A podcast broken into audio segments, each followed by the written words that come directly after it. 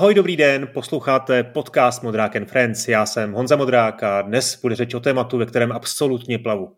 Průvodce japonskými RPGčky mi bude dělat Martin Zavřel.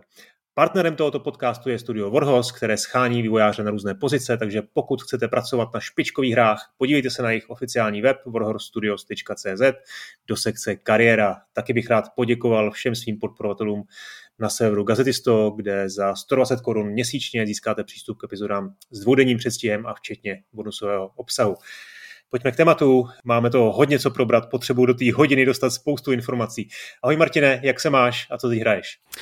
Ahoj, děkuji za pozvání a samozřejmě v rámci dnešního povídání vlastně můžu říct, že jsem teďka jedno obrovské japonské RPGčko dohrál, bylo Xenoblade Chronicles 3 a momentálně začínám hrát vlastně další a teď ono to je jako, dá se to zařadit jako je RPG, ale ve skutečnosti mám takový pocit, že to je, že to je čínská hra, jmenuje se to Sword and Fairy hmm. a, a, je to vlastně taky, jestli už snad já, jestli to je 27 let prostě dlouhá nějaká jako série, tak je to její nejnovější iterace uh, vlastně lokalizovaná pro zá, západní trh. No. Mm-hmm. No a Xenoblade Chronicles, k tomu se určitě dostaneme. Četl jsem tvoje extatické eh, výkřiky na Twitteru, eh, pročítal jsem i recenzi na Zingu, asi 9 z 10. Eh, říkal si, tuším, jedno nejlepší japonský RPGčko na, na Switch vůbec? Nebo, mm-hmm. jo? Jo, přesně takhle, že na Switchi si myslím, že lepší japonský RPGčko než Xenoblade Chronicles není, no. Dobře, to opravdu tak. se překonali.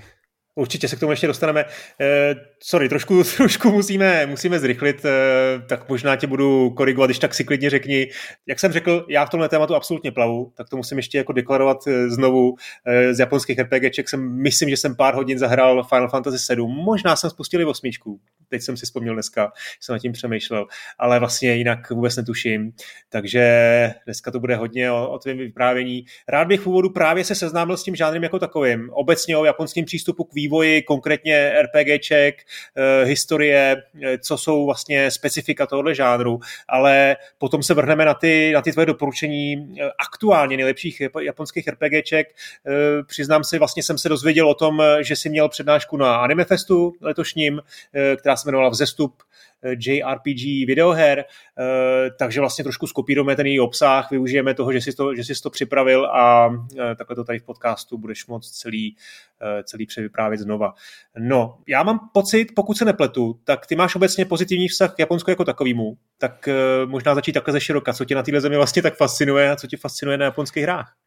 Jasně, no. Uh, ono je to tak, že já mám celý život jako hroznou spotřebu vlastně médií a konkrétně řekl bych uh, příběhu. Jo. Já vlastně už někde jim prostě v sedmi, v osmi letech uh, uh, na základní škole, tak jsem pod lavicí četl Hovarda Philipse Lovecrafta a podobné věci. Učitelky mě to pravidelně zabavovaly, byly ze mě úplně nešťastný. Já jsem fakt měl jako uh, vlastně většinu mládí jsem měl prostě spotřebu, že jsem přečetl jako třeba pět knížek týdně nebo něco takového. Hmm. A potom samozřejmě, jak to technologie umožnili, protože ze začátku, když já jsem byl třeba dítě, tak nebylo jako normální mít doma video přehrávač, jo, nebo, nebo nedej bože prostě počítač jako s hrama. A, tak vlastně postupně potom, jak to ty technologie umožňovaly, jak jsem právě začal přecházet na filmy a na videohry, a proč o tom takhle mluvím je, že já jsem měl prostě obrovskou spotřebu uh, jakoby příběhu. A díky tomu se ale stalo, že relativně brzo vlastně jsem byl, že jsem měl nakoukaných už tolik těch filmů a nečtených tolik těch knížek, že můj velký problém byl, že jsem všechny ty příběhy dokázal předvídat, že jsem jako dokázal předvídat, co se stane a jak to skončí prostě a tak dále, jo. zvlášť třeba u amerických filmů typicky, jako jo, ale i třeba mm, potom mm. právě u těch uh, západních videoher a tak.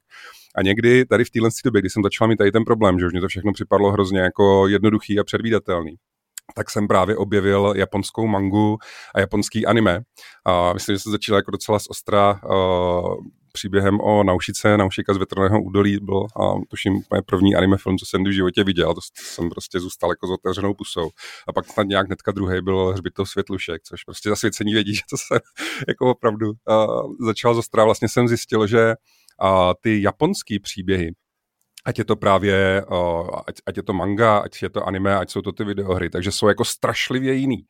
A že jako pro mě to bylo hrozně osvěžující, jo, že vlastně najednou jsem nedokázal předvídat, jako, co se stane dál a jak to dopadne a jestli tam bude happy end nebo ne, nebo on teda spoiler většinou v japonských příbězích happy end není.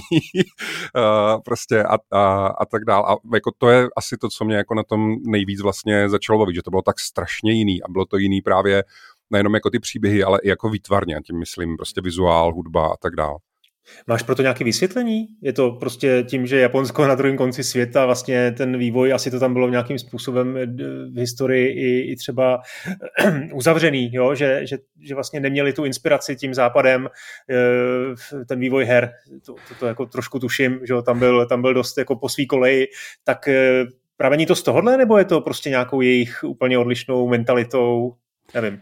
Jo, jo, hele, já jsem vlastně v těch uh, 90. letech, tak jsem spolu ještě s dalšíma uh, prostě kamarádama, tak jsme za, založili něco, čemu jsme tenkrát říkali brněnští otaku, taková jako skupina fanoušků. Začínalo to tak, že jsme se prostě scházeli tři kluci v kavárně každý týden a tam jsme probrali, jakou novou mangu jsme prostě četli, jaký nový anime jsme viděli.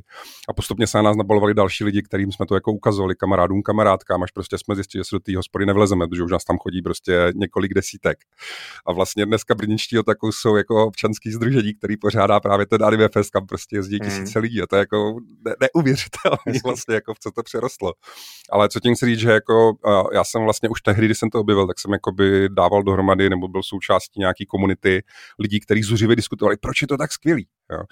A jedna z věcí, jako na kterou já jsem si přišel, jak jsem nad tím přemýšlel, je, že Uh, podle mě Japoncům historicky v tom jejich umění celkově hodně pomáhá ta jejich, jakoby, a teď nějak to úplně nazvat, životní filozofie nebo mentalita, kdy oni mají tendenci na venek, alespoň historicky, dneska už možná je to trošku jinak, ale alespoň historicky Japonci mají tendenci na venek jakoby tak trochu držet emoce na úzdě být takový, jako že být jako tichý, prostě moc se neprojevovat, jo, nedávat najevo, jako co si, co si myslí, nebo hmm. prostě ovládat se.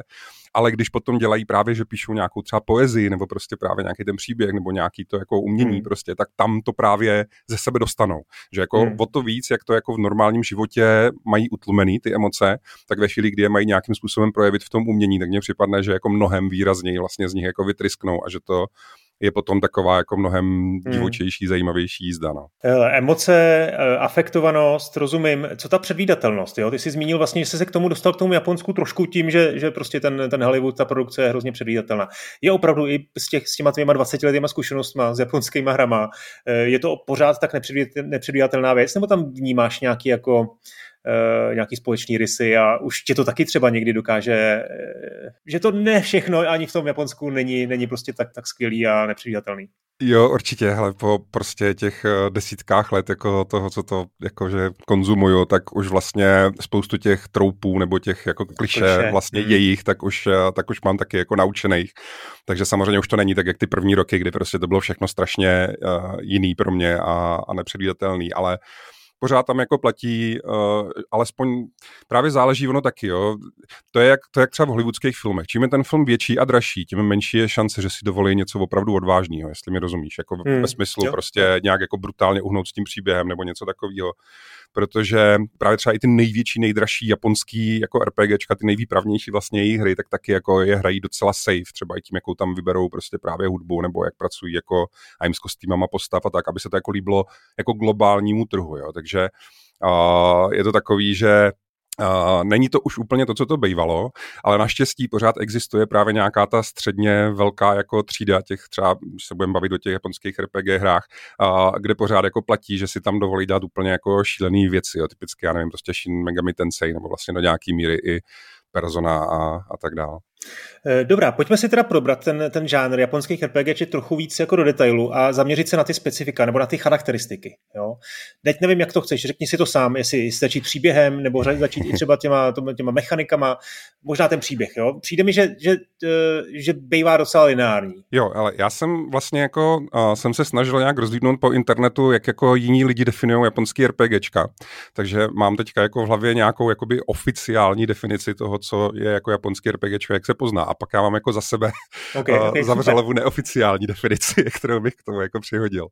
No a ta oficiální je přesně jak říkáš, že prostě japonský RPGčka se nijak nestydějí, naopak jako uh, to staví jako na obdiv, že mají jako záměrně lineární příběh, jo? že jejich věc je prostě Uh, oni totiž jako původně, když se potom budeme bavit o té historii, vlastně jak ten žánr se jako vůbec jako v Japonsku rozjel, tak oni jako původně vlastně jedna z těch nejsilnějších inspirací pro ně tak byly uh, jakoby vizuální novely, jo, jako interaktivní vlastně vizuální novely.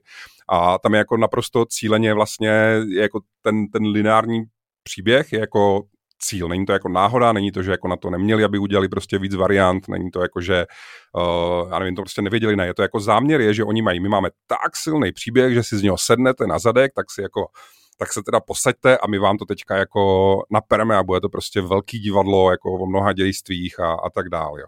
A říkám to schválně takhle, protože ten příběh vždycky jako je na něho kladaný obrovský důraz. Jo. Můžeme se bavit o tom, že Existují třeba jiný herní žánry, kde ten příběh je jenom nějaká jako kulisa nebo tak, ale určitě to neplatí pro ty japonské RPGčka. Ty prostě vždycky jako, když jako o tom mluví ty tvůrci, nebo když jako říkají o těch ambicích, nebo když se to jako někde propaguje, tak vždycky jako je daný ten, ten spotlight prostě na, na, na tu zápletku a na ty postavy. No a s tím právě souvisí, že vlastně postavy v těch japonských RPGčkách typicky jsou jako předdefinovaný. Že prostě máš řečený, tohle je tady tenhle ten žoldák, ten má takovou takovou historii, má blondětý vlasy, nosí tenhle ten velký meč a má takovýhle kouzla prostě. Tohle je ta a ta prostě uh, léčitelka, která jako je květinářka, prostě nosí uh, takovouhle mašli ve vlasech, uh, jmenuje se takhle a tak dále, že jako uh, lineární příběh předdefinovaný postavy, No a vlastně historicky drtivou jako většinu času, co japonské RPGčka existují, tak eh, další jako dogma a jejich vlastně byl tahový soubojový systém. A to jako opravdu platilo já jim nějakých 25 let nebo něco až teď vlastně v posledních letech se to začíná měnit právě s tím, co mě jako dost trápí, a měl jsem o tom i přednášku na Festu vlastně ještě před covidem pár let zpátky, uh, že se japonští tvůrci jak jako uh, trochu upadali obecně japonské hry vlastně v období PlayStationu 3 a Xboxu 360, tak se začali jako hrozně snažit spát vlastně ty trendy z těch západních her do těch svých japonských her, aby jako nějak udrželi krok s tím, s tím západním trhem. Jo. A podle mě tím jako dost kompromitovali vlastně to, co třeba zrovna ten žánr těch japonských RPGček eh, definovalo, takže dneska spousta těch japonských RPGček tam prostě běháš a rubeš to jak v nějaký jako akční, akční hře, jo. že ten tahový souboj už není úplně jako pravidlo, ale naštěstí teď jako jak začíná právě nějaká renesance od toho roku 2020 a to se taky můžeme říct proč zrovna tam a čím, a, tak vlastně jako by znovu objevili to, že ten tahový systém dával smysl, začínají se k němu vracet. Jo. Jeden z nejvýraznějších příkladů vlastně je také série Yakuza, která právě jako spoustu let vlastně běžela, jako že teda je to Rubanice a teď teda udělali nejnovější díl a ten má právě klasický tahový uh, soubojový systém a jako lidi si to nemůžou vynachválit. Jo. No a uh, poslední jakoby nějaký ten uh, obecný obecná vlastnost těch japonských RPGček, kterou zmiňují všichni vlastně, tak jsou náhodné souboje že prostě jdeš tím herním světem, jdeš tou krajinou a úplně jako z ničeho nic jako začne, začne souboj se většinou, jako dřív to bylo, že se teleportuješ do nějaký arény a tam jsou teda nějaký potvory, který musíš pozabíjet a pak zase můžeš pokračovat tou cestou, tím lesem nebo kde zrovna byl. Ale to je teda trend, který taky jako v posledních letech vlastně, protože zrovna ten západní trh to jako dost nesnášel, že to jako ty hráče otravovalo a že to uh, jak se říká, break immersion, prostě, že to jako vytrhlo z toho, z toho zážitku, že najednou jsou někam prostě teleportovaní, když jako to nedává smysl. Tak vlastně, jak i ty technologie pokročily, tak se snaží ti, a, ty RPGčka to dělat tak, aby prostě ty souboje nebyly náhodný, aby když jako je tam někde nějaká potvora, tak aby si z dálky viděla, mohla se vlastně i rozhodnout, jestli ji chceš obejít nebo jestli se s ní chceš pobít.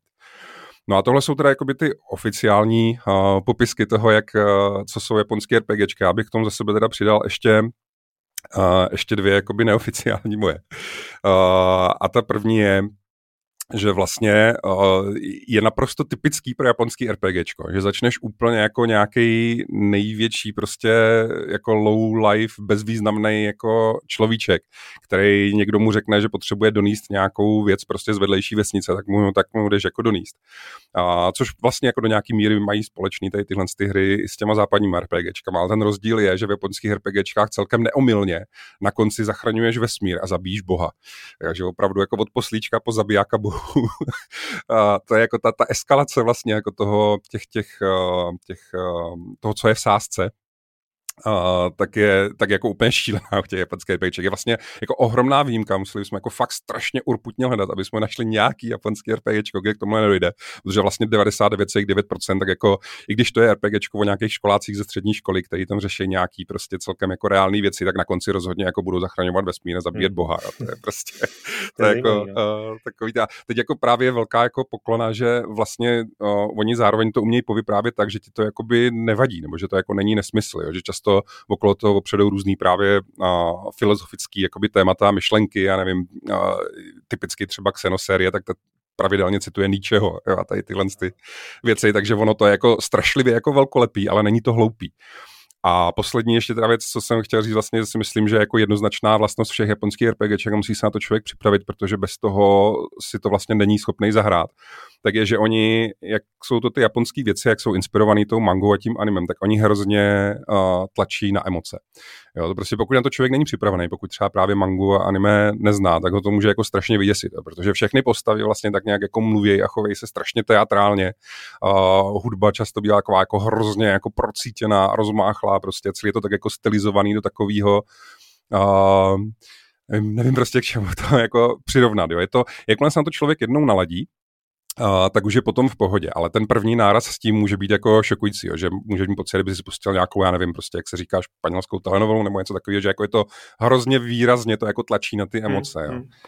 A to se dá říct ale o všech japonských hrách, ta jinakost ta, ta, ta, ta k ním patří a myslím že to je, to je to, proč je i západní hráči obdivují. Ale ještě se chci vrátit k tomu, k té linearitě toho příběhu. Protože mám pocit, že japonský, ne, západní RPGčka jednoznačně jsou inspirovaný, inspirovaný Dungeon and Dragons. Jo, to je, to je prostě evidentní. Takže a tady mám přijít pocit, že i z některých těch dalších atributů, o kterých si mluvil, ale především z toho lineárního příběhu, je to vlastně teda ještě jako z definice roleplay? Jo, no možná, jako... možná prostě to levelování postavy se ještě jako ne, nezmínil. Jo. On vlastně zmínil to toho vesnického postička, jak jsme tady napsal, po toho zabití boha, je ta dlouhá cesta, takže to roleplay jako chápu, je tam nějaký vývoj postavy, v tomhle asi, asi to roleplay jako je, ale vlastně taková ta svoboda, jo, kterou, kterou známe z těch, já nevím, betesďáckých her uh, a podobně, tak uh, to je něco, co teda v japonských RPGčkách není. Ne, samozřejmě jako čest výjimkám, jak jsem říkal, ono zvlášť v těch posledních třeba deseti letech, tak uh, se začínají jako ty trendy dost mísí. Tak jak obecně se mísejí žánry vlastně napříč celým videoherním průmyslem, tak se jako hrozně mísí ty východní a západní vlivy v těch vlastně hrách jako uh, odevšat. A, ale je pravda, že jako jeden ten nejzásadnější asi jako rozdíl mezi japonskými RPGčkama a západními RPGčkama, tak je, že ty západní RPGčka, americký, evropský, tak oni jako jejich jakoby gro nebo jejich těžiště je právě uh, jako hráčova volba. Taková ta player agency, jak se říká, uh, kde jako ten hráč může vlastně rozhodovat o všem od toho, jako jak vypadá postava, jak se jmenuje, jak je, jak je vybavená, prostě jaká je její specializace, až po uh, opakované volby vlastně právě v tom příběhu, kterým ovlivňuje jak ty ostatní postavy kolem sebe, tak ten, tak ten svět a tak dál. Že jako ty západní RPGčka dají na tuhle tu player agency, na to, na to rozhodování toho hráče vlastně tak jako kladou v obrovský důraz. Zatímco ty japonský se o to vlastně jako historicky nesnažili skoro vůbec a ani teď, kromě právě nějakých výjimek, se o to moc nesnaží. Hmm. Oni spíš jako, oni vyprávějí ten svůj příběh, v něm mají nějaký ty svoje jako silně vlastně definované postavy, ale tu svobodu jakoby uh, ti dávají spíš právě v tom, že si můžeš uh, ladit to vybavení a že si můžeš rozhodnout, jak moc si to chceš udělat těžký nebo lehký, jak moc si chceš užít ten svět podle toho, jak moc se budeš věnovat tomu grindu, což je další taková vlastnost, že ty japonské RPGčka většinou ten grind nějakým způsobem obsahují. Grindem je teďka myšlený to, že a, stoupá vlastně průběžně ta obtížnost a, těch nepřátel a ty občas, aby se s tomu jako vyrovnal, tak musíš na nějakou dobu strávit, já nevím, čas běháním právě po lese před tou příští lokací, kde ten příští boss, abys tam pozabíjel dost nepřátel, aby ty tvoje postavy dost zesily na to, abys se s tím bossem jako vůbec mohl, mohl utkat aby se mohl hmm. nakonec postavit tomu boho, bohovi a tak. Ne. Tím si v podstatě odpověděl na moji další otázku na obtížnost. E, obecně japonský RPGčka jsou obtížní, ale teď si řekl, ten grind tam leco zřeší, jenom je to časově náročný. Dá se to ještě nějak jako za, eh, nějak popsat jako standardně? Jsou to hry, které prostě vyžadují jako desítky, možná nižší stovky hodin času? No oni uh, jako zase, jo, zvlášť, ty, zvlášť ty jako větší vlastně dražší, uh, dražší hry, které záměrně jsou dělané pro globální trh, tak dneska jako už zcela běžně nabízejí obtížnost jo, a vlastně jako volbu obtížnosti a vlastně když si, já nevím, třeba teďka v té úplně nejnovější v té Xenoblade, když si prostě dáš jako obtížnost jako nejjednodušší, tak vlastně na ten grind grind jako nedojde, protože jsi jako tak silný, že, že to prostě jako projedeš, jak kdybys právě hrál nějakou tu vizuální novelu, že vlastně jako nemusíš no. ani moc věnovat pozornost těm, těm mechanikám, jako. A na druhou stranu, ale pokud si tam jako by necháš tu standardní, nebo nedej bože si dáš jako vyšší obtížnost, tak platí, že japonský RPGčka může být jako naprosto nelítostně tuhý, kde právě jako je naprosto běžný, že prostě dojdeš k bossovi, na kterého zkrátka nemáš. A ta jako, ta jako lekce, nebo ten zážitek, nebo ta jako pointa toho prostě těch mechanik v té chvíli je, tohle je boss, to je prostě super, já nevím, super příšera nebo super zloduch a na toho prostě nemáš. Ten tě prostě jako zandá a nedá se s tím nic dělat a jestli jako s tím chceš něco zkusit dělat, tak to teda běž jako pořádně trénovat panáčku. Jo. A jak jsme se bavili o tom, že ty příběhy jsou lineární, tak oni v tomhle se úplně vžívají, jak oni většinou ti právě nějakýho toho boseti jako velmi brzo někde jako ze začátku té hry, tak ho na tebe jako pošlou a on ti jako úplně rozseká tu partu, že vlastně často to je právě udělaný, že ty se jako snažíš bojovat, ale vlastně nevíš, že to nemůžeš jako vyhrát a nikdy bys jako byl sebe lepší. Že jako hmm. záměrně ti vlastně takhle jako, jak se říká show don't tell, že jo, a, tak vlastně záměrně ti takhle a předvedou, že tam jsou prostě mnohem, mnohem jako mocnější nepřátelé a, než ty. A mimochodem, jenom úplně v okrajově, se, určitě se k tomu ještě vrátíme, jo, ale jako docela by se dalo diskutovat o tom, že Soulsovky jsou součást uh, JRPG žánru, jo, takže to je potom hmm, taky hmm. kapitola sama pro sebe. Hmm. Uh, existuje něco jako západní pokus o japonský RPGčko? Jo, jo, jo, a existuje jich, existuje jich hodně a já teda jako uh, se přiznám, že já je většinou moc nehraju, protože oproti těm jako pravým japonským no. RPGčkám mně připadne, že většinou Nechci je to si jako... ruce, jasně. No ne, je to takový prostě, cítíš tu jakoby napodobně, já nevím, k čemu to přirovnat, jo, jak kdyby prostě uh, hru o českým středověku prostě udělali zase jako Japonci, jo, tak jako jo, je, to jo. jako, je to jako sranda to hrát, ale není to jako ono, že jo, není to hmm. prostě opravdu jako to. Mimochodem vlastně dobrý příklad tohohle, co jsem teď řekl, jako by japonská hra, která se snaží ukázat evropský středověk, tak je Dragon's Dogma.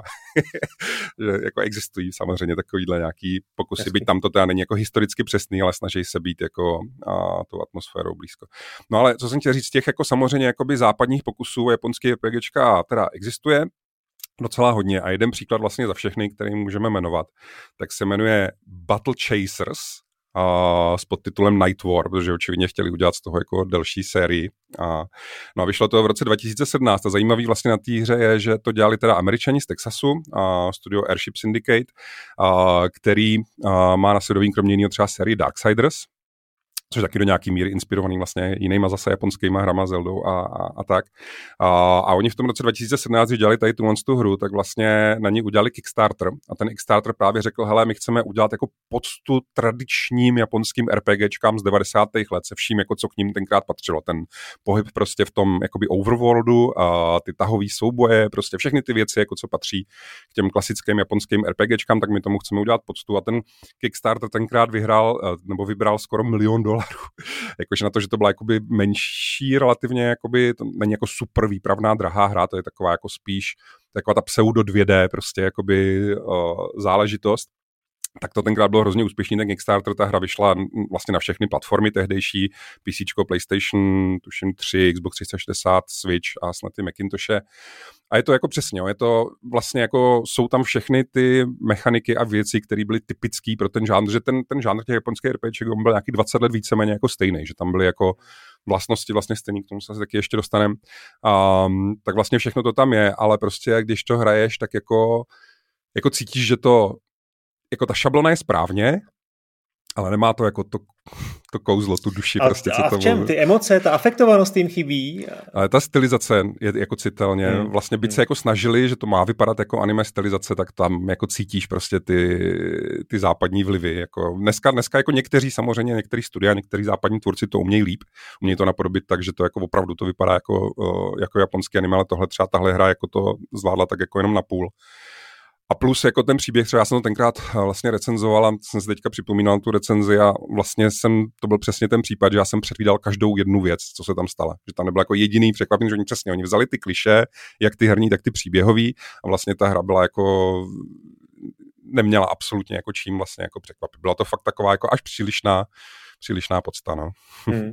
Martina, co naopak? Existují japonský pokusy o západní RPGčka? To, to by taky mohlo být zajímavý. Jo, určitě. No. To Dragon's Dogma, co jsem zmínil, tak tam právě je jako zajímavý, že oni se pokusili udělat vlastně japonský RPGčko, který je zasazený ne jako do opravdový jako historie nějak jako evropského středověku, ale jakoby stylizací a tím, jak vypadají prostě budovy, jak vypadají kostýmy, jak to jako celý jako působí, tak se vlastně velmi, velmi jako silně inspirovali, snažili se přiblížit tomu, jak prostě vypadal, uh, vypadal prostě západní středověk a je to takový, jako je to tam hrozně cítit, prostě je to jako na první pohled ta hra jako vypadá hodně jinak, jsou tam takové jako prvky, jako že třeba když se setmí, tak se opravdu jako nevyplatí chodit do lesa, jo. byly tam jako ve své době, to byly, že ono už je to jako taky pár let stará hra, tak tam byly právě takové věci, díky kterým ta hra působila mnohem zvlášť právě pro Evropana, jo, tak působila mnohem jakoby reálněji, uh, přestože to jako bylo prostě japonský RPG, tak to jako mělo takovou hrozně syrovou, autentickou atmosféru. Když si teda odmyslíš to, že tam běhali nějaký jako grifini a draci a, a, a takovýhle věci. A, a jinak obecně to byl právě ten problém v té době toho úpadku, to byly nějaký ty léta prostě 2010 plus, kdy a, během jako éry PlayStation 3, Xbox 360, tak vlastně Japonci trošičku ztráceli dech protože západní vývojáři se tam učili naplno opírat o ty licencované technologie, o, já nevím, tenkrát to byl, myslím, a Unreal Engine taky a tady tyhle ty věci a začali jako docela rychle chrlit hry, které byly hrozně jako výpravné a zároveň obsahovaly jako spoustu skvělých prostě nápadů a tak dále. A Japonci právě jak se tak nějak jako snažili některé ty prvky z toho využít, ale furt si jako ty technologie dělali svoje, nebyli zvyklí používat ty engine a když už je zkusili použít, tak většinou se jim nedařilo třeba i kvůli jazykové bariéře do nich proniknout prostě tolik jako těm západním vývojářům, protože vím třeba i jako vývojář, jako jaký to je porod, když máš licencovaný engine a snažíš se komunikovat s tím, kdo ten engine vyrobil, aby ti vysvětlil, jak něco funguje, nebo že tam potřebuješ dodat nějaký plugin nebo něco, tak si jako myslím, že i ta jazyková bariéra byla problém. A celý to jako vedlo k tomu, že prostě tady v těchto těch letech jako ty japonské hry začaly dost ztrácet tu svou jako pozici na tom globálním trhu. A oni tenkrát právě v tom jako zoufalství, kromě jiného, začali do těch japonských RPGček jako ve velkým rvát jako ty věci z těch západních her, nejenom z RPGček, ale právě i z těch akčních her a tak, jo, že to jsou takový ty případy, tím trpěli nejenom tenkrát japonské RPGčka, ale i třeba, nevím, Resident Evil 6, který víceméně to jako jo. polovina hry je prostě Call of Duty, to jako mm, běháš mm. s vojákama, který se fakt jako chovají jak v nějaký prostě americký střílečce a už to jako vůbec to vlastně nemá jako nic z toho, z toho, z toho původního, jo. takže ten, ten vliv tam jako byl cítit dlouhý roky a bylo to teda dost utrpení a naštěstí to teda skončilo v tom roce 2020 jako tím velkým třeskem a tou velkou renesancí hmm. díky té jedné hře. No. No je to zajímavé, že, že díky tomu, že, že ten globální herní trh, eh, skončila ta izolace, která ještě před internetem že byla, byla prostě obrovská a vlastně ty, ty japonské hry si furt držely tu svoji linii, západní hry byly svoje. Teď se to jako prolíná, bylo by zajímavé vidět nějakou alternativní vesmír, kde, kde, kde, kde to vlastně pokračuje a kde Japonci s těma současnýma technologiemi pořád si držejí tu svoji specifické jako věci, prvky, eh, ať už graficky, technologicky, nebo teda designově a z hlediska mechaniky mechanik. Eh, ale když už teda máme otevřenou tu mapu, tak jak je to se zbytkem Ázie? Eh, měli třeba k těm japonským RPGčkám blízko i vývojáři konkrétně v Číně nebo, nebo třeba v Jižní Koreji? Určitě, no. Tam je ten, ten jakoby problém právě s tím, s tím korejským nebo čínským trhem, ať už jako herním, nebo třeba filmovým, nebo knižním, ono je to vlastně jako jedno, tak je, hmm. že ten obecně ten jako export, import, uh, vzhledem k té politice v těch zemích a tak dál, nikdy prostě nefungoval tak, uh, tak dobře, jako třeba mezi tím japonským a zbytkem světa a, a podepsalo se to jako na tom, že tam právě zůstali jako do značné míry uzavřený ve své bublině a když to jako studuješ, tak zjistíš, že tam jako strašná spousta strašně úspěšných her, které hrají jako strašný miliony lidí, ale prostě na západě o nich, nebo jako mimo ty teritoria o nich jako nikdy nikdo neslyšel prostě, jo. Teď se to právě začíná jako trošičku měnit, protože uh, samozřejmě jako třeba, nevím, prostě Čína se snaží nějak jako ekonomicky, že jo, uh, dominovat prostě světovému trhu a ty videohry do toho jasně patří. Takže začíná jako třeba i mě jako hernímu novináři, tak mě začínají v posledních letech jako přicházet čím dál větší procento právě jako e-mailů s nabídkama her na recenze eh, tady z těch teritorií, ale je to jako dost čerstvá věc, vyloženě jako poslední prostě, já nevím, dva, tři roky, tak to začíná. Teď ta Sword and Fairy, co momentálně vlastně dělám na té recenzi, a, tak je taková vlastně jako jedna z těch uh, právě jako první vlaštovek. A sám jsem na to hrozně zvědavý, protože opravdu v těch minulých dekádách jsem prostě neměl možnost tady ty hry hrát. Jo. Ty hry tady z těch teritorií se prostě na ten globální trh nedostávaly, člověk musel být jako hrozně hrozně by potom jako musel jít, aby se k ním jako dostal a pravděpodobně by se hodně pral s tím, že neexistovaly jakoby překlady uh, třeba do angličtiny nebo tak, jo, že uh, je to, tohle je jako prostě problém, no, tady pro ty teritoria, který snad se teďka začíná pomaličku měnit. Hmm, ale v té Číně je vidět, že na těch hrách, že tam to hlavně eh, ovládá ten jejich, řekněme, biznisový přístup, eh, free-to-play mechaniky eh, a vlastně nedojde na to, aby ty, aby ty čínský ujáři měli šanci se nějak jako kreativně vyřádit třeba v nějaký jako prémiový hře, vlastně to takových případů moc není. Vej.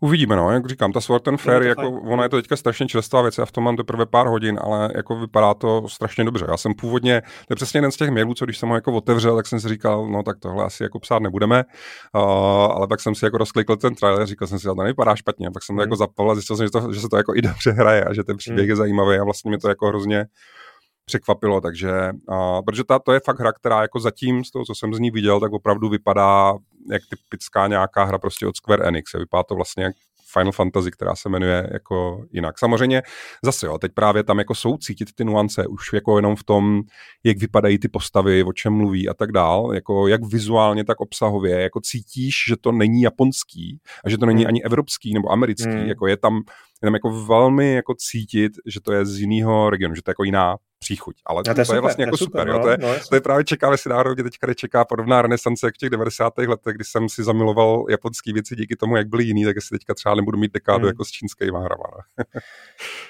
Dobře, pojďme, pojďme se teda trošku podívat na tu historii. Jo, nějak to stručně schrnout, kde vlastně ty japonské RPGčka vznikly, jaký byli zásadní tvůrci, eh, nejslavnější série, to budeš určitě rád, eh, tohle, tohle mi všechno říct, klíčový možná inovace, nějaký obskurnosti třeba zmíníme, tak eh, možná jak to začalo? No, zajímavý je, že vlastně ten japonský trh s hrama v 70. letech vlastně, tak byl víceméně jako dominantně jako PC, byly to jako PC platformy, různý jako odnože, různý typy prostě chipsetů a tak dál. A to vlastně trvalo jako v první polovině 80. let, než se objevily ty první opravdu úspěšný domácí herní konzole. Jo, a uh, je jako zajímavá věc, co jsem si tam četl, že nějaká jako z těch prvních, ne, ne japonských RPGček, ale prostě počítačových her tady v těch 70. letech v Japonsku, takže třeba, aby právě fungovala na těch různých uh, PC sestavách tehdejší, uh, tak prostě musela mít 34 různých konverzí. Jak bylo 34 verzí, prostě no, tuším, že to byl ten Loadrunner nebo něco takového, kde prostě jako museli fakt ti vývojáři udělat 34 verzí, aby to aspoň jako většina lidí na těch svých jako uh, počítačích domácích prostě rozjela. A, takže to byl jako takový hodně, hodně divoký, hodně jako hardcore, chaotický vlastně jako začátek. Takový ten, já si to představuji, jak když prostě před velkým třeskem nebo na začátku velkého třesku jako krouží prostě ty energie tím vesmírem a je to jako ten chaos, ještě to nemá žádný řád, tak takhle to rovně přesně působí, jsem to četl, že samozřejmě jako v té době uh, já jsem ještě jako nehrál, nebo jako dejme tomu koncem prostě 70. nebo začátkem 80. let, vlastně jak jsem poprvé snad vlezl do Maringotky ze Space mm, Invaders mm. nebo něco takového. A nicméně v těch 80. letech se právě jako objevily vlastně ty, ty konzole, ty herní konzole měly jako obrovský úspěch. Právě možná i proto, že historicky ti jako zákazníci, ty, ty hráči vlastně, tak byli jako nešťastní z toho, jak uh, jim ty hry nechodily na těch jejich počítačích, protože prostě nebyly kompatibilní a tak dále. Mimochodem to je věc, ze který já jsem nešťastný do dneška s dnešníma počítačema. Prostě, uh, jestli, že, že, si chceš zahrát nějakou hru na svým super výkonným počítači a teď nějaký drivery prostě nefungují nebo něco, mm. prostě no, to zlobí a teď musíš řešit jako kde, co je, jaký prostě problém nebo konflikt. V tomhle ty herní konzole jsou samozřejmě jako strašně, strašně příjemný, protože to tam prostě dá, že ono je to udělané tak, aby to jako fungovalo. Byť teďka teda vývojáři začínají, i vydavatele začínají zneužívat toho, že i na konzolích už funguje online pečování, takže uh, to nevydávají v takovém stavu jako dříve, ale když prostě to měl na té cartridge, na té kazece fyzický, hmm. prostě, uh, nebo ne, dejme tomu potom na tom vypálení CDčku a nedalo se no. to jako online opečovat, takže ta hra byla prostě jako odladěná no, na doraz, no. aby se no, nic. No, no, taky byly takový výjimky. Byly, no, samozřejmě, hry, ale samozřejmě. jako to vůbec ten, to, řekněme, tu důležitost toho testování tehdy, jo, to, to vůbec si myslím, že dneska vývojáři nedokážou jako ocenit, jak to tehdy bylo, byli pod tlakem, eh, že ta hra že se musela lisovat třeba na cartridge dva měsíce měsíce dopředu, aby hotová, eh, potom to vyšlo a, a konec. Jako vlastně. Sice někdy ty velké hry jako se mohly vydat potom v nějaký druhý edici, kde se něco, eh, něco opravilo, že Super Mario 64, že samozřejmě ty fanoušci to studujou a jako vědí, že existují nějaký tři japonské verze, kde se postupně něco vylepšilo, ale už ta první verze prostě musela být jako bez problémů. No, to jsem trošku odbočil, ale ještě jednu věc, která do toho skočím, do té historie. Já jsem to na Wikipedii trošku studoval a tam mě jako hodně zaujalo, že, že vlastně ten západ na to měl evidentní vliv. Jo. Ty jsi zmínil ty PC a vlastně v 81. roce vyšlo první Wizardry a v Japonsku údajně tyhle ty hry byly přiložený a údajně tam byly vlastně populárnější než na západě. Mm-hmm. Jo, to souvisí s tím, že uh, Japonci vlastně možná do nějaký míry tohle mají jako všechny národy, jo, že uh, hrozně jakoby je baví vlastně objevovat nějakou tu exotiku. Jo. To je to samé, jak prostě, já nevím, typicky Ah, Čech prostě, když bych chtěl někam jako na dovolenou snů, tak bych chtěl třeba do Egypta, protože nikdy v životě prostě neviděl, já nevím, prostě pyramidy a, a, a, a já nevím, Karnák prostě a tak dále. Nebo bych chtěl právě do Japonska, že prostě bych chtěl jako ochutnat tam jako tu kulturu, že jo, a tu mentalitu a třeba i jako jídlo a tak dále. Tak si myslím, že úplně stejně to měli ty jako, nebo mají právě třeba i Japonci z druhé strany, kde pro ně jako Evropa je třeba strašně exotická, a, jo, nebo A vím, že třeba i jako z, z mnoha rozmluv jako s, vlastně s kolegama z Ameriky, jo, že taky jako, že to, že jako v Evropě vlastně ve městech máme nějakou jako gotickou architekturu a takový, takže to je jako pro ně úplně jako nepředstavitelný, že to je jako ta myšlenka toho, že něco takového je prostě uprostřed města, tak je pro ně, jak kdyby, já nevím, jak kdyby to byla nějaká časová bublina, nebo prostě, že jak kdyby tady byla nějaká pohádka, jak kdyby jsme měli Disneylandu prostřed Prahy nebo něco hmm. takového.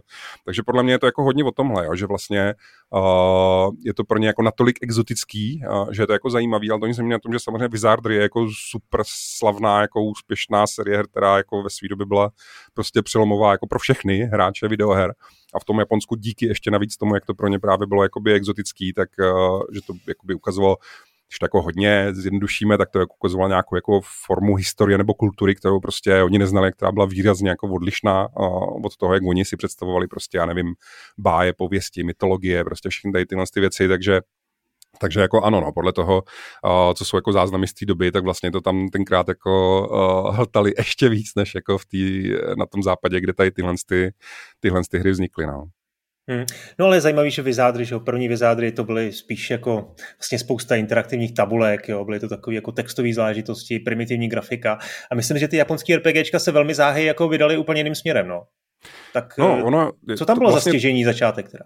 Jo, ono úplně jako to první, jako by nějak zase jo, oficiálně zaznamenaný samozřejmě, znovu říkám, v roce 82 jsem to ještě nehrál, ale jako úplně první jako zaznamenaný oficiálně japonský RPGčko, tak bylo v roce 1982 hra jménem Underground Exploration, aha, což je aha. krásný jako generický název prostě trošku. Pod, podzemní průzkum, což byla právě jako hra, kde asi s nějakým způsobem jako dal dohromady postavu, teda partu vlastně čtyř nebo pěti postav, a tu si vybavil nějakým právě vybavením a potom jako se stoupil do podzemního labirintu, kde prostě bojoval s nějakýma potvorama a vlastně třeba příkazy si jako dával těm svým postavičkám pomocí nějakého jako jednoduchého textového menu, něco prostě, já nevím, za útoč, za kouzly tohle kouzlo prostě a tak dál. A vlastně tam bylo jako hrozně moc textu v té hře a hrozně málo grafiky, jo, což teda souviselo i s tím, že to tenkrát právě v tom 82. roce bylo na nějakých těch jako hodně, hodně starých osobních počítačích a tak. Že jako to, že uh, v těch raných 80. letech tady tyhle ty vlastně docela jako komplexní RPG hry, takže bývaly hodně položený prostě do textu a jenom do nějaký schematické grafiky, to podle mě měli jako společný, jak ty západní, tak ty východní. A nicméně právě potom, jo, s tím příchodem i těch konzolí, kdy vlastně celý ten trh začal jako nějak se konzolidovat a jakoby krystalizovat ta podoba toho hardwareu, a, tak oni i ty žánry a, začaly nějakým způsobem jakoby se konzolidovat a krystalizovat a vlastně se tam jako začali předhánět eh, ti vývojáři v tom, OK, tak teďka máme jako jedno definovanou prostě sestavu hardwareu a pojďme na ní předvíst něco, co ti ostatní ještě na ní nepředvedli. Pojďme tam dát jako, nevím, jo, víc pixelů, víc barev, prostě lepší hudbu, jako pojďme z toho jako vyždímat maximum a to vlastně vlastně byl jako tak trochu ten vedlejší efekt, který vedl k tomu, že ty hry začaly být mnohem víc jako audiovizuální než předtím. Jo.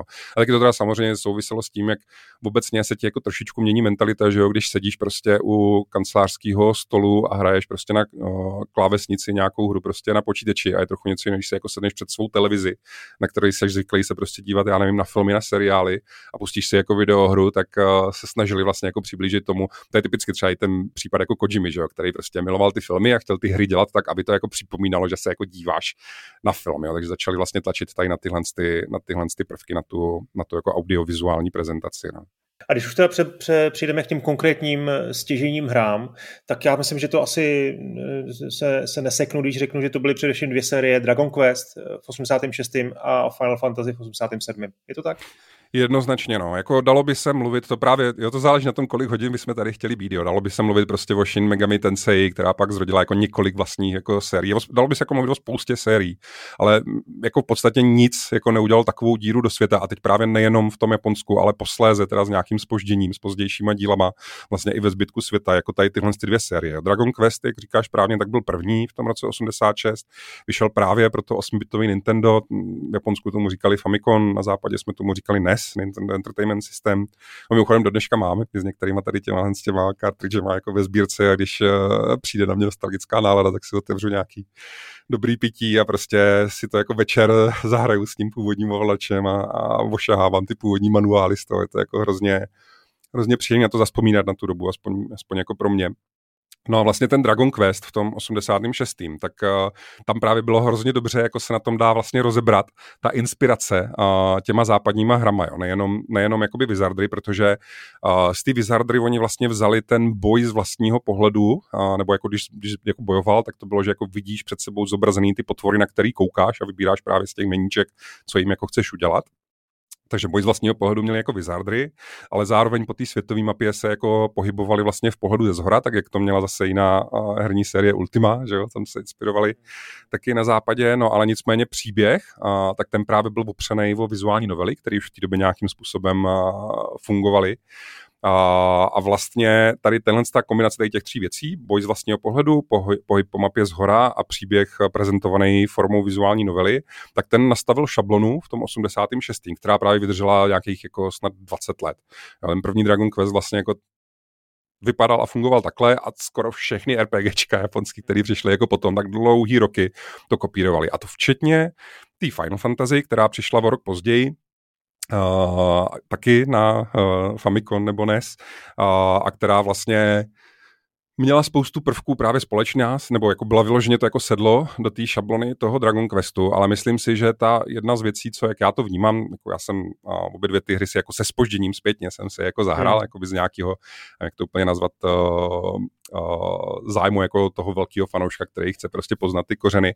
Oni samozřejmě z dnešního pohledu ty hry jsou obě dvě jako uh, už jakoby hrozně jednoduchý, ale člověk tam jako vidí právě tu, tu duši, nebo já nevím, jak to úplně nazvat, jo, tam jakoby tu, to nosný něco, co jako uh, nenajdeš právě jako třeba v jiných hrách jakoby z té doby. A u té Final Fantasy tam se jako hodně vypráví ta historka o tom, jak uh, vlastně pro toho hlavního tvůrce Hironobu Sakaguchiho to tenkrát bylo, že uh, se jako ta jeho, že ta firma prostě potácela nějak na okraji a že oni vlastně jako to byl jako nějaký jejich poslední pokus udělat nějakou smysluplnou hru a tak oni, jak jsme se právě bavili o tom, že ti Japonci potlačují ty emoce a tak dále, pak jako vylíjí za sebe do té hry, tak v té první Final Fantasy to podle mě hrozně bylo. Že ta hra navzdory tomu, jak je dneska jako jednoduchá prostě graficky a a dejme tomu třeba i příběhově, tak má jako hrozný srdce. A to teda za to zodpovídá i právě třeba ten skladatel hudby nebo Uematsu, který tam vlastně jako udělal melodie, který do dneška ta série ty melodie recykluje a dělají se z toho jako obrovský žvík, jako koncerty s obrovským jako mnohačlenným orchestrem. A ty melodie jsou jako do dneška jako jakože už tenkrát v tom pípání toho 8 bitu prostě tak vlastně vznikly některé jako z nejlepších skladeb, které existují prostě vůbec jako ve videoherní hudbě jako takový, jo, že? A myslím si, že to je právě ten jako rozdíl, který nějakým způsobem uh, jak bych to jako upsal, že, že tu Final Fantasy posunul o, malej, o nějakou jako malou příčku výš než ten Dragon Quest a, a to se potom jako postupně zúročovalo. Můžeme se bavit, jako co s tím právě pak dělali ty další díly a, a tak dále. Ale rozhodně jako Dragon Quest a Final Fantasy prostě jsou ty dva nejsilnější jako reprezentanti toho, toho žánru jako takového. No. Uh-huh, Já bych ještě jenom chtěl eh, navázat eh, to, co jsi řekl o tom, že ten, ten vizuální styl a ty standardy vlastně eh, toho Dragon, A, Dragon Questu prvního a Final Fantasy vydrželi uh, žánru japonských RPG 20 let. Myslím, že to bylo až do, do příchodu 3D generace PlayStationu, jo, kde samozřejmě došlo už k nějakému posunu dál, který asi jako za, ten zásadní krok první udělalo Final Fantasy 7. Uh, ale mám pocit, že se ty, se vlastně tady ten Eh, tady ta éra vrátila s nástupem eh, RPG Makeru. Jo, že, že přišly indie hry i v Japonsku, to si myslím, že spustilo lavinu vlastně různých těch soukromých pokusů, garážových pokusů, undergroundových uh, pokusů o, o RPGčka a vznikla spousta samozřejmě obrovská jako, hm, jako velká škála kvality od těch úplně jako absurdních a směšných pokusů až po velmi, velmi zajímavé věci. Možná se k tomu dostaneme taky, až se budeme bavit o konkrétních hrách, ale to jsem jenom chtěl říct, že ten RPG Maker je vlastně teď, myslím, velkou součástí jako no řekl bych skoro komunity těch japonských RPG. Souhlasíš? Určitě no, já sám jsem si v tom taky zkoušel dělat RPGčko svýho jo. času, jsem nad tím strávil jaký snad dva roky. A, a jako ono teďka obecně, že jo, když se budeme bavit jako o eh, herní scéně v roku 2022, tak vlastně jako pixel art je prostě naprosto jako valid, validní výtvarný styl, který vlastně je a relativně jako snadný, dostupný, zvládnutelný prostě pro malý jako indie vývojáře. A, a logicky, jako ze své povahy toho, co to je a jak to vypadá, tak se to vlastně jako vrací ke kořenům toho, jak vypadaly no, no. ty hry na těch 8 bitech a 16 bitech. No. Já bych se přece jenom ještě chtěl vrátit konkrétně tomu Dragon Questu, protože z mého pohledu to je strašně zajímavá hra, i když třeba se jako nehraju tady ty hry, tak vždycky jsem jako novinář s obrovským eh, zaujetím sledoval ty prodejní reporty z Japonska, kde se, kde se, kde se vždycky Dragon Age, Dragon Quest Ježíš Maria, to furt pletu, pardon, Dragon Quest eh, se prodával po milionech, eh, vždycky každý, já nevím, dva, tři roky vyšel nový díl, byla to zlomová událost. Řekl bych dokonce jeden čas, jsem měl pocit, že to je tam větší, větší série než Final Fantasy. Jo? A přitom ten Dragon Quest se na západ dlouho vlastně nedostal. Tak můžeš konkrétně jako promluvit ještě o té sérii a třeba říct, v čem teda byla specifická. Myslím, že to byl Yuji Horii, který, který se svým týmem za tuhle sérii jako stál a vlastně zrodil.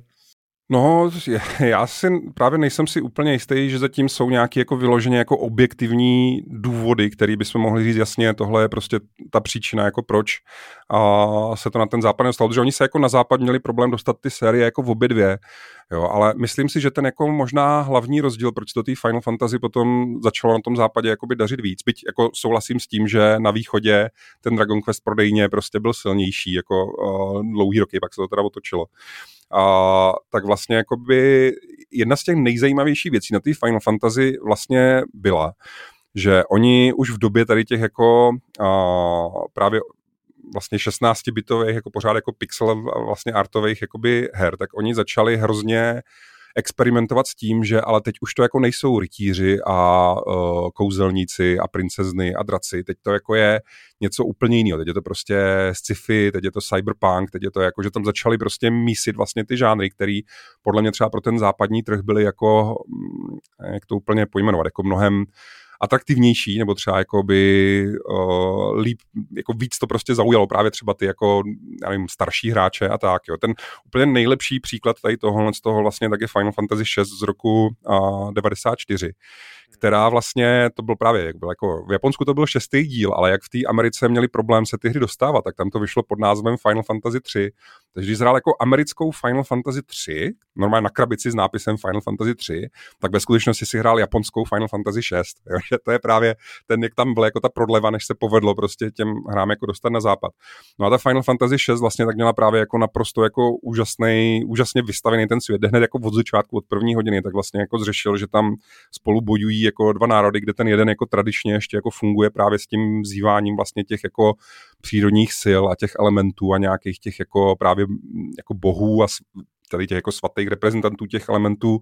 A na druhé straně byla prostě armáda, která normálně jako stavila vlastně obrněný mechy, který vypadaly trochu jako třeba takový ty sloni a pštrosy z vězných válek a vlastně šli proti ním jako vyloženě s puškama a tady s těma mechama prostě a byl tam jako ten střed té technologie a té magie a jako to byl jenom jako začátek, to byla první hodina, jo, ale ta hra potom právě jako řeší takové věci, jako že je tam, já nevím, hodinová sekvence prostě o tom, že někdo chce spáchat sebevraždu, jo, že to bylo jako hrozně, jakoby dospělý, realistický, že jsi jako úplně zapomněl, že hraješ nějakou jako Japon, japonskou prostě fantasmagorii o nějakým pohádkovém světě a měl jsi pocit, že hraješ jako naprosto jako super seriózní drama, který je jako chvilku sci-fi, chvilku cyberpunk, chvilku tam je to fantasy, chvilku je to prostě něco jiného.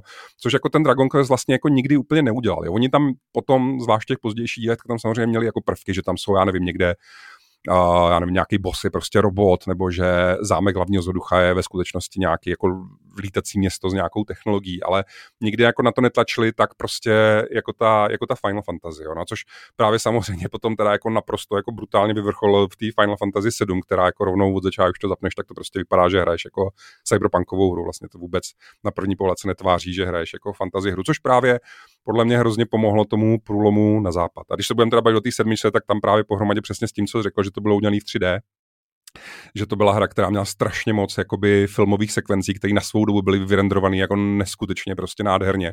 Ono to byla ta hra tenkrát vyšla na 3 CD, což jako eh, v té době prostě pro konzolové hry teda jako bylo naprosto jako, jako šílený.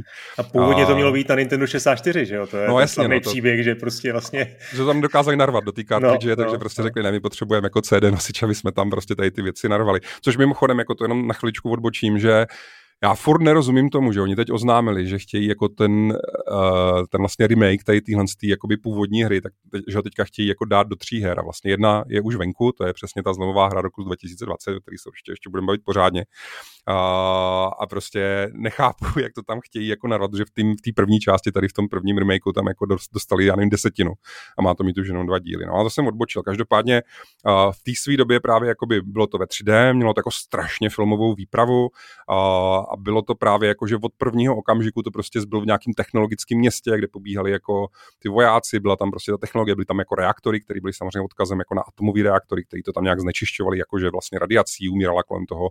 Jako to bylo to jako hrozně jakoby moderní a vlastně paradoxně až teprve potom, když se vydal do toho světa, tak se tam začaly jako lehce mísit právě ty jakoby tradiční fantasy prvky prostě, jo. Ale, ale ten H, ve kterým to bylo jako zaobalý, tak byl hrozně jakoby prostě futuristický, byl žánrově jako citelně někde jinde a vlastně když se podíváš na jakýkoliv aspekt té hry, tak mě můžeš na jedné straně vidět jakoby magii a na druhou stranu se to všechno dá vysvětlit nějakou technologií. Jo, protože ano, přiletí tam nějaká zkáza z vesmíru, ale vlastně je to prostě mimozemšťan, který má pokročilou technologii a tak dále, jo, což jako Uh, bylo jako velmi nezvyklý, prostě zvlášť jako na tu, na tu dobu. A podle mě tohle je to, co jakoby vlastně potom katapultoval tu Final Fantasy prostě uh, před ten Dragon Quest. Jakoby, protože hmm. ve chvíli, kdy ta série dobila ten západ, tak samozřejmě jako ty její globální prodeje prostě narostly na úroveň, kde už ten Dragon Quest, který zůstával furt trochu zaseknutý uh, na tom východě, tak už, uh, tak už tomu nestačil. Byť jako pořád, jsou to dvě největší série, když teďka vyjde jako nový Dragon Quest, tak je to událost pro celou planetu. Jako. Hmm, hmm. Hele, ty jsi teď mluvil už o tom průlomu na západ, už tady kolem toho maličko tancujeme, tak pojďme se o tom pobavit víc, jak vlastně ta akceptace japonských RPGček na západě probíhala. Asi je jako eh, evidentní, že to hlavně souvisí s existencí lokalizace, eh, což není jednoduchý úkol, jednak ta úplná spe, specifičnost toho vyprávění, není to asi jednoduchý překladu, ale jednak ten objem. Tak máš přehled, kdo eh, se vlastně k té anglické lokalizaci japonského RPGčka odvážil jako první třeba? Ty jo, tak jako ty, ty, ty jména jako neznám, jo. Vím, že, vím, že jako byl lidi, kteří vlastně začínali nějakým způsobem no, se prostě obvolit do překládání tady těchto z těch her, takže jsou jakoby hodně cenění, že vlastně do dneška jakoby třeba komunita, která překládá ty jako za hry, a, takže ti, že ti překladatelé jsou jako celebrity v těch kruzích právě těch lidí, kteří se o to zajímají. Jo. Je to ně, něco trošičku jako třeba Uh, vlastně u nás taky máme, že jo, docela slavný prostě český překladatele jako her. A zeptám se, jsou to Japonci nebo to jsou eh, Angličani? Američani. Který... Američani.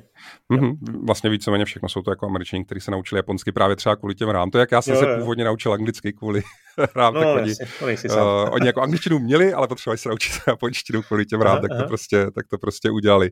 A já jako nemám, nemám bohužel jakoby ty jména v té hlavě, ale vím, že ta komunita jakoby existuje, že je jako hodně silná a že vlastně ve chvíli, kdy za sebou máš pár překladů právě tady těch obrovských, složitých, textově i vlastně obsahově náročných her, kde třeba v těch Jakuzách je hrozná výzva, že Uh, tam je jako spousta takových těch jako lokálních vtipů a odkazů. A když to překládáš do té angličtiny, tak jako vlastně na to musíš nějak nasadit nějaký jako globální nebo západní prostě jakoby reálie nebo přísloví nebo prostě obraty, aby to jako dávalo smysl. Jo? Že to není jenom o tom jako přeložit ten význam, ale umět samozřejmě jako i otočit to, aby uh, se jako ten, ten západní hráč prostě chytl, co, na co se jako snaží odkazat, odkázat nebo prostě o co, o co jim jde. Jo?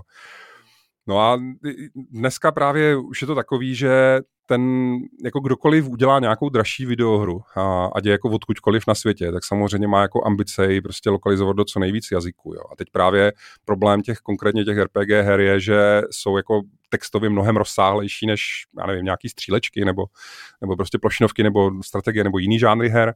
A, takže většinou jakoby tam těch lokalizací není jako do tolika jazyků, ale minimálně do té angličtiny se teďka jako jakmile je ta hra aspoň trochu větší a dražší, tak se jako většinou do té angličtiny překládá. A hmm. je tam pak samozřejmě jako rozdíl v té kvalitě. Jako, a, nicméně u těch největších jako si myslím, že tady tyhle ty problémy už odpadly. No. Hmm. Hele, Martine, musíme změnit plán. Já jsem si to původně maloval trošku jinak. Myslel jsem, že tu historii zvládneme rychleji a že bude ještě čas eh, probrat ty hry, ale teď nemám tu srdce uh, udělat ten řez a nechat, nechat vlastně to tvoje vyprávění o, o typech jenom pro, pro předplatitele.